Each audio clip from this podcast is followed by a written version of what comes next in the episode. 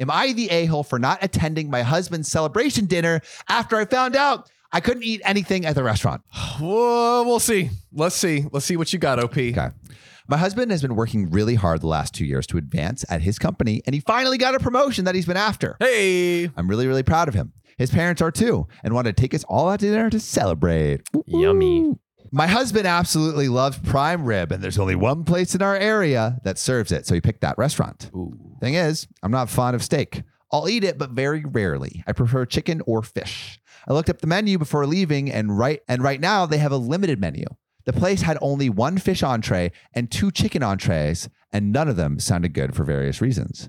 I suggested he pick someplace else so everyone can eat. He refused, citing that we rarely go out to this place, but go to other places in our area regularly, which is true. But those places have lots of variety, so everyone can eat. He suggested that I asked if they could prepare the fish or chicken without the marinades or sauces, but I didn't want to be difficult for the kitchen staff. But you'd rather be difficult for your husband? Wow. Okay. His next suggestion was I order dessert while everyone else ate entrees. And then when we were all done, he could take me where I wanted and I could eat dinner while he and the kids ate dessert. So I opted to just not go because I didn't want to sit there not eating Oh and not my have a God. good time while everyone else was. Stop it. My husband asked me to go so he could celebrate with the people most important to him. I told him no again and that he needed to get going before he was late. He did go, Oh my but came God. back a little over an hour later with the kids, and they all had to go boxes.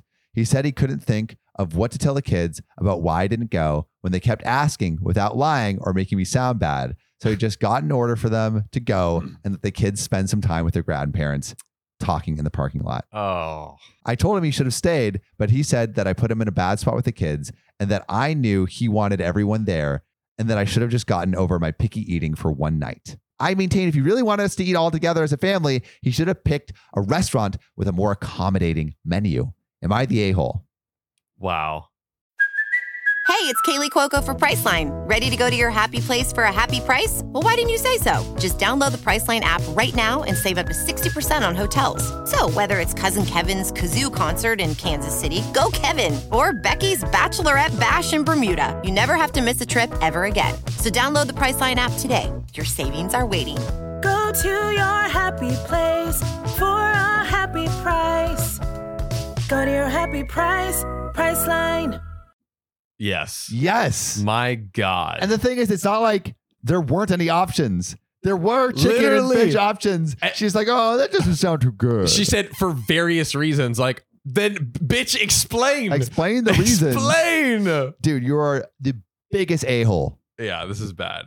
Um, update: Some of these Oh. cons, some of these comments were pretty harsh, but a kick in the pants. I've apologized profusely to my husband. I'm going to take him There to that we restaurant go. this weekend and buy him some camping gear he's been eyeing as and start making up to him and changing course. Thank you. Jeez, at least there's some redemption.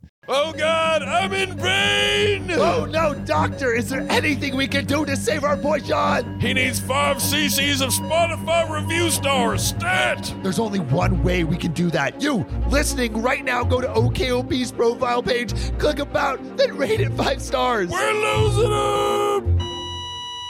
I'm so sorry. Your podcasters are dead. But Now we're ghosts. us five stars or we'll haunt you forever. Do it.